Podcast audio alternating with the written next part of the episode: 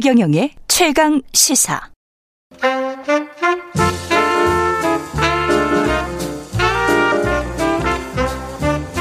세상의 모든 뉴스를 탐구합니다. 김준일의 뉴스 탐구 생활.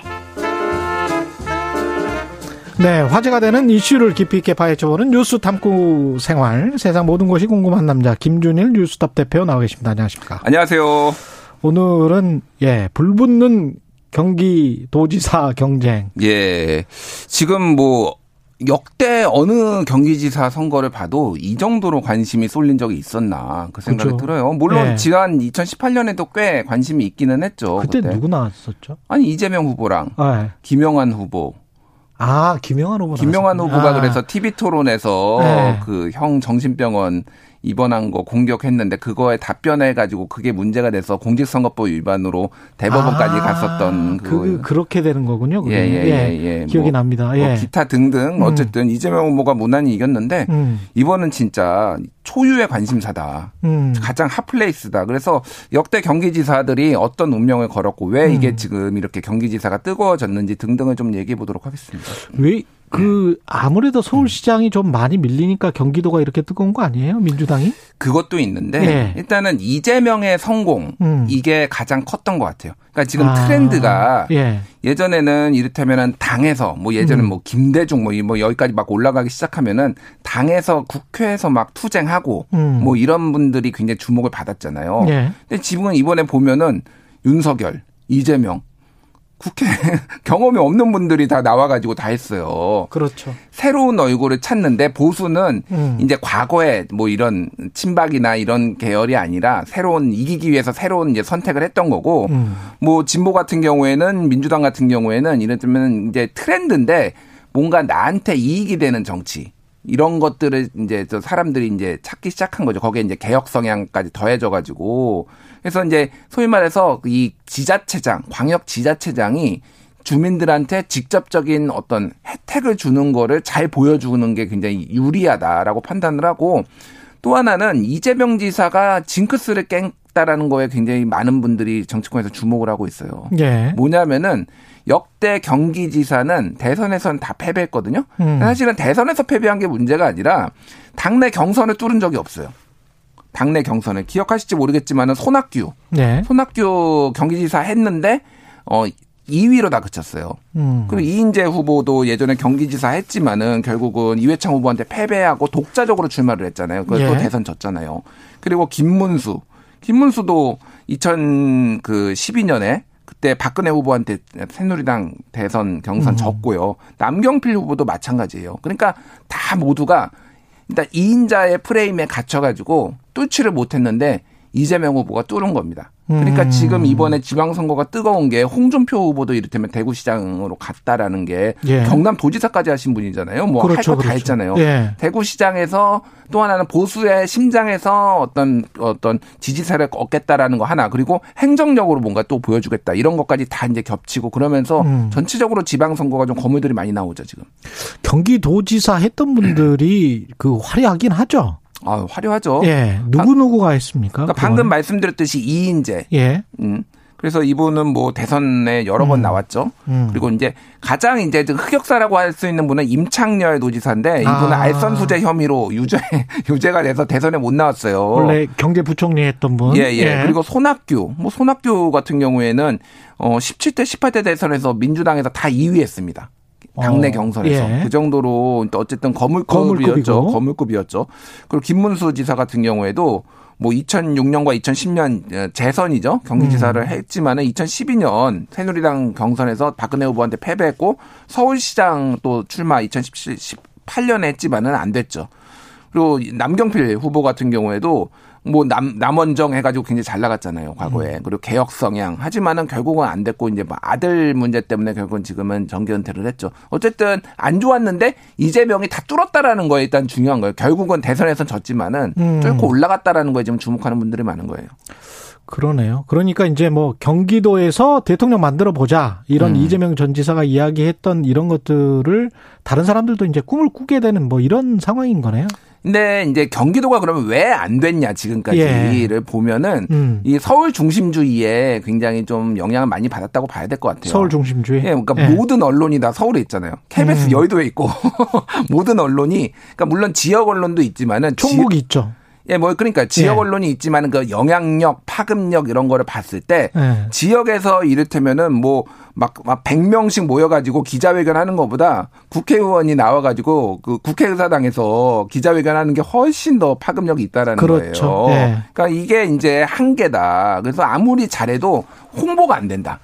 사실 서울의 사건 사고가 훨씬 더 크게 다뤄지는 것 같기는 해요. 그렇죠. 예, 음. 사건 사고도. 아, 예. 그럼요. 그러니까 뭐 서울시장 같은 경우에는 게다가 국무회의로 참석하잖아요. 예. 그러니까 아무래도 여러모로 이제 음. 주목받는 일이 많고 서울 일종의 낙수 효과 같은 것도 있어요. 서울에서 하면은 다른 데서 하고 뭐 이런 식으로 음. 이렇게 퍼져나가는 뭐 이런 것도 있기 때문에 서울 중심주의가 아주 강, 강하게 영향을 미쳤는데 음. 어쨌든 그거를 좀 깬게 음. 이재명 지사라는 거죠. 그러니까 본인의 능력으로 주목도를 받게 하고 뭐 공약 이행률이 90 몇 퍼센트네 뭐 새로운 뭐 이를테면 불도저 로 예전에 계곡 미- 밀어버린 거 있잖아요. 그렇죠. 불법 점거했던 물론 충분히 협의를 했다라고는 하지만은 음. 그런 퍼포먼스나 이런 걸로 인해서 조금 이제 해볼 만하다 경기지사도 이런 것들이 좀 인식이 많이 바뀌었죠.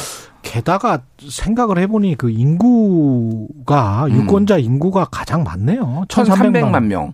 그러니까 기억하실지 네. 모르겠지만 한 10여 년 전만 해도 음. 서울하고 경기하고 비슷했어요. 천만, 천만 명, 천만. 천만. 그렇지. 근데 이제는 벌써 1,300만 명. 경기는 점점 커지고 있습니다, 지금. 서울은 900만 명대로 지금 쪼그라들었고. 서울은 인구가 지금 유출되고 있어요. 그렇죠. 그리고 늙어가고 있습니다. 예. 왜냐면은 집값이 너무 올라가지고 2030이 여기에서 살기가 힘들어요. 그러니까 들어올 수가 없지. 예, 들어올 예. 수가 없고 전세나 월세로 살아야 되는데 전체적으로 보면 어쨌든 소폭 감소에 인구 구성도 늙어가고 있는데 경기도는 역동성이 매우 크다. 그래서 여기는 사실은 북쪽에는 또 국경도 국경이래 이제 휴전선도 아, 말을 조심해야 돼요. 이거 보수 진영에서 싫어합니다. 국경이라고 얘기하면 휴전선도 북한을 인정을 해버리는 거도 있잖아. 그거는 안 되죠. 아, 예. 우리 헌법을 무시하는 거야. 아, 죄송합니다. 뭐, 예. 예. 휴전선도 있고 그러니까 예. 국방도 있고 이를테면은 뭐 산업단지도 있고 그러니까 할 수 있는 게 정말 많다. 음. 그러니까 어쨌든 능력을 보여주려면 굉장히 좋은 자리다 이렇게 볼 수가 있겠죠. 그렇습니다. 근데 이제 그 정치인들의 리즈 시절이 되- 많이 됐어요. 그래서 경기지사가 경기지사를 하면 그리고 뭔가 그걸 생각을 해보면 용인이나 이쪽에 이제 삼성전자도 있고 말이죠. 예. 성남 저기 판교 쪽으로 가면 IT 기업들 즐비하고 예. 그러면 세수도 많을 수밖에 없을 것 같고 아, 그럼요. 뭐, 이 세, 각종 이슈가 많이 있을 수밖에 없는 경제적으로도 그렇고 음. 인구도 그렇고 그러네요, 진짜. 그러니까 네. 말씀드렸듯이 경기는 점점점 커지고 있어요. 지금 음. 전국의 지자체 중에 경기만큼 인구가 빨리 늘고 경제 성장률이 높은 데가 없습니다. 예. 그런 거는 굉장히 장점. 왜냐하면은 치적으로 만들기가 너무 좋은 거예요. 그런 것들. 여기 지금 경기도가 경기도청이 어디 있습니까? 수원에 있죠. 수원에 있죠. 예, 예. 이 도청이랄지 관사 터 가지고 혹시 여기도 무슨 소문이 있습니까? 관사터는 제가 예. 잘 모르겠어요. 뭐 그런 썰들이 있는데 제가 무속인이나 뭐 예. 그런 거는 아니라서 예. 뭐 그런 얘기들이 있으니까 워낙 경기도지사들이 이제 대권에서 물을 먹다 보니 아. 그런 거를 찾는 분들도 있는데 뭐 그게 문제는 아닌 것 같고요. 음. 어쨌든 지금은 조금 바뀌었다 이 정도로 생각하시면 근데 돼요. 워낙 그 타원형으로 도너처럼 이렇게 돼 있잖아요. 서울을 음, 중심으로 음. 해서 그래서 어떻게 보면 경기 북부와 경기 남부가 음. 전혀 다른 생활권이다. 그렇죠. 리고 경제적으로도 상당히 좀 경기 남부가 좀 상대적으로 잘 살고 예. 그쪽에서 세금도 훨씬 더 많이 거치고 기업들도 집중돼 있고 음. 그다음에 경기 북부는 또 휴전선 근처라서 음. 굉장히 안보 불안도 있고 다른 어떤 정치적인 이슈도 있고 그래서 음. 이런 것들이 그 경기 도지사 선거에도 영향을 많이 미칠 수도 있겠습니다. 그 두 도로 나뉘자, 나누자 뭐 이런 이야기도 분도론. 있었잖아요. 예. 분도하자 이런 이야기도 있었잖아요. 뭐 분도론이 이번 지방선거에서 핵심 이슈는 아닌데 예. 그 얘기는 꾸준히 나오고 있고 추후에 뭐 이를테면 주로 북도 쪽, 경기 북쪽에서 얘기를 하고 있거든요. 소외받고 있다고 그래서 그게 그렇지. 나올 수는 있는데 음. 쉽지는 않을 것 같고요. 이번에 그 선거에서도 보면은 윤석열 후보가 많이 표를 얻은 데가 음. 이 경기도 외곽 쪽 북쪽부터 해서 동쪽 음. 상대적으로 인구 밀도가 낮거나 이를테면은 뭐 저개발된 곳 저개발된 곳들에서 윤석열 후보가 많았고 좀 이게 돈 많은 지역 경기 남부 지역? 네, 남부 지역은 어, 이재명 후보가 많았는데 음. 진짜 땅값 비싼 데는 또 판교 이런 데는 또 윤석열 후보가 많았어요. 아. 그러니까 땅값도 영향을 좀 준 것 같아요. 예. 지금 이번 지방선거에서도 이제 경기도지사 주목을 받고 있는데 일단 나오는 사람들 몇 면을 좀 볼까요? 일단 유승민 예. 어, 전 의원 그리고 지금 김은혜 예. 어, 대변인 의원이 예. 이제 어제 사실상 뭐 출마 선언을 나온다고 한 거나 했고. 마, 어. 마찬가지죠. 그리고 심재철 전 의원 같은 경우에도 이제 나온다고 이미 얘기를 한 상황이고요. 그리고 함진규 전 의원 음. 그리고 뭐 기억하시겠지만 강용석 예? 강용석 강용석 전 의원이 나오겠다라고 선언을 가세연 하시는 분? 예, 예. 그래서 이게 원래 만만치 서울은 사시 아- 알아요? 모르겠습니다. 왜 나오는지 모르겠는데 서울이 서울 국민의힘 복당 신청서를 냈는데 심지어 서울시당에다 냈대요. 가세연 빌딩도 서울에 있는데 그러니까요. 저도 네. 잘 모르겠어요. 왜 그러는지. 근데 서울시당에다 복당 원서를 내면서 왜 경기지사에 나오는지 모르겠는데 이걸 만만하게 보면 될 게 아닌 게 음. 요 여론조사 하나를 말씀드릴게요. 쿠키뉴스 의뢰로 음. 한길리서치가 지난 2일에서 3일까지 18세 이상 1001명을 대상으로 국민의힘 경기지사 후보로 누구 지지하냐 물어봤는데 음. 유승민 31.4 1등. 예. 그건 뭐 김은혜 11.8 2등. 예. 강용석 9.7 3등 했습니다. 와. 그 심재철 3.5, 함진규 2.1. 그러니까 이게 인지도라는 게 이게 깡패다. 이게 뭐 여론조사 기관마다 또 달라요. 뭐 아예 강용석 씨를 빼는 데도 있고 막 그래서 아. 모르겠는데 김은혜 의원이랑 비슷해요 지금 이게. 그러네. 강영석 전 의원은 지금 마포에 거주하고 있다고 하고요. 예. 서울 시당에서 음. 승인은 해줬다고 합니다. 해, 해줬나요? 네, 서울 그 뭐 경기지사 나가도 예, 예. 된다. 그러면 뭐 주소지를 옮겼겠죠. 옮겼 이미 옮겼어야죠 만약에 예. 나가려고 만약에 했다면 나- 진짜로 나온다면?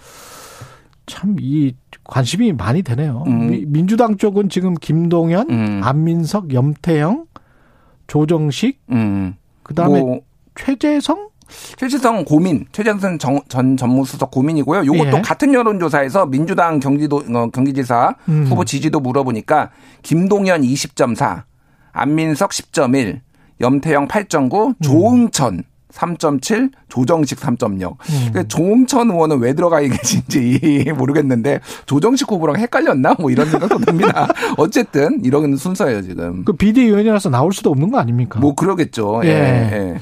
출마 선언 이렇게 하신 분들의 어떤 정치적인 목표가 있을 것 같은데 이걸 정치적 재기를 노리고 유승민 의원 전 의원 같은 경우는 이거 잘해서 대권 도전까지 그것도 스스로 뭐 없이 말씀을 하시더라고요. 네, 우리 예. 프로에서. 예. 그러니까 각자의 셈법이 다 다른 것 같아요. 음. 김은혜 의원 같은 경우에는 지금 소위 말하는 당내 주류 윤핵관들이 민다 이런 얘기들이 있잖아요. 음.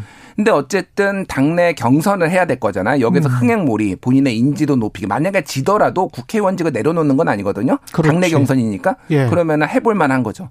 그러니까 뭐 손해 보는 게 별로 없다라고 해서 개인의 이해와 당의 이해가 다 맞아 떨어졌다. 유승민 전 의원도 환영하고 한다고 하고 음. 유승민 의원하고 사실 기, 그 김은혜 의원하고 친해요. 아 그렇습니까? 예, 예. 친분이 예. 뭐 이렇게 대척 관계는 아닙니다. 그래서 음. 의외로 시너지 효과가 날 수도 있다라고 음. 볼 수도 있을 것 같고. 민주당의 음. 김동연, 안민석, 염태영, 이 조정식 이런 분들은 어떤 생각일까요? 김동연 후보는 뭐 당연히 네. 이재명의 길을 가려고 하는 거겠죠. 아. 경기지사. 근데 나머지 분들도 다 체급을 올리고 안민석이나 조정식 두 분은 오선 의원이잖아요. 그렇죠. 더 이상 하기가 힘듭니다, 사실은 국회의원. 그 지역구에서는 그 지역구에서는 뭐 3선 이상 초과는 제한한다 이런 얘기까지 민주당에서 그렇지, 나오는데 그렇지. 어. 그러니까 이제 결정을 해야 되는 거고 염태영 전 수원시장 같은 경우에는 당내 친문들이 밀고 있어요 지금 뭐 전해철 뭐 이제 음. 거론되는 걸로는 예. 그래서 이제 그런 식으로 좀 구도가 지금 짜여 짜여 있다라고 봐야 될 것 같아요. 그렇군요.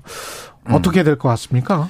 그 같은 여론조사인데 여야 경기도지사 후보 지지도를 물어봤어요. 음. 예. 민주당 41.6, 국민의힘 44.2. 아. 국민의힘이 더 높아요. 예. 지난 대선 때 지난 대선 때 어. 이재명 고문이 5% 포인트 정도 이겼죠. 5.3이었나 그 정도로 예. 앞섰는데 음. 지금은 민주당이 저, 지금 아직 초반이지만 지고 음. 있다라는 거예요. 그러니까 다릅니다. 선거가 달라요. 그래서 그 사람의 개인기가 또 있으니까. 지금 민주당이 굉장히 예. 착각하는 게 0.73%로 졌으니까 음. 해볼 만하다라고 하는데 그렇지 않아요. 지금 바닥 민심. 그리고 지금 또 하나는 아니 지역별로 보면 그때도 12대 7이었잖아. 맞아요. 예. 예, 예. 19개가. 예. 예. 그리고 뭐 인천은 거의 박빙이었고요. 음. 뭐그 차이가 그런 걸로 봤을 때 굉장히 여론이 안 좋고 또 하나는 지금 민주당이 내홍이거든요. 예. 그러니까 민주당의 지금 슬로건이 지금 대부분의 후보들 상당수 후보들이 문재인과 이재명을 지킨다가 슬로건이에요. 이걸로 지방선거에 먹힐 것인가. 그러니까 지방선거라는 지역의 일꾼을 꼽는 건데 이거는 민주당 내부의 열성 지지자들한테만 먹히는 건데 그거를 지금 모두가 슬로건을 꺼낸다고. 혼란스러워요. 저도 예, 예. 지금 현수막을 집 앞에 있는 현수막을 보고 오프닝을 했었는데 예. 또 보유세 내리겠다는 이야기를 하거든요. 음. 지난번에 서울시장 선거 졌을 때도 예. 그것도 현수막 걸었었단 말이죠. 음. 그리고 한쪽에서는 또 검찰개혁, 언론개혁 이야기를 하고. 음. 이게 그러니까 굉장히 이제 혼란스러운 거지. 그러니까 지금 네. 검언 개혁 안 하면은 우리 6일 지방선거 보이콧 하겠다라는 열성 지지자들이 있고. 예. 네. 그리고 뭐. 한쪽에서는 음. 또 생활 정치를 안 하면 이게 김영춘 의원 같은 경우는 한국일보 인터뷰에서 음. 이거 완전 이제 생활 정치로 돌아섰다. 음. 나 같은 거대 담론 정치는 이제 필요 없다. 음. 그래서 나는 은퇴하는 것이다. 이렇게 이야기를 했거든요. 예. 이런 인식도 있고. 음. 그래서 방향성을 지금 잡지 못하고 있는 거 아닌가 그런 생각도 그래서 드네요. 이번 선거 네. 결과가 아마 음. 민주당이 어느 방향으로 갈지를 이번 선거에서 만약에 참패를 할 경우에는 음. 대대적인 정말로 지난번은 0.73 저찰사 분위기에서 네. 대대적인 쇄신 분위기로 바뀔 것 같아요. 그렇죠. 아니고 뭐 선전을 네. 한다라면은 또 검찰 개혁, 언론 개혁 뭐 이런 걸로 추진하는 방향으로 가겠죠. 그렇죠. 예. 네. 알겠습니다. 여기까지 듣겠습니다. 지금까지 김준일 뉴스톱 대표였습니다. 감사합니다. 감사합니다. KBS 1라디오 최경영의 최강시사 듣고 계신 지금 시각 8시 46분입니다.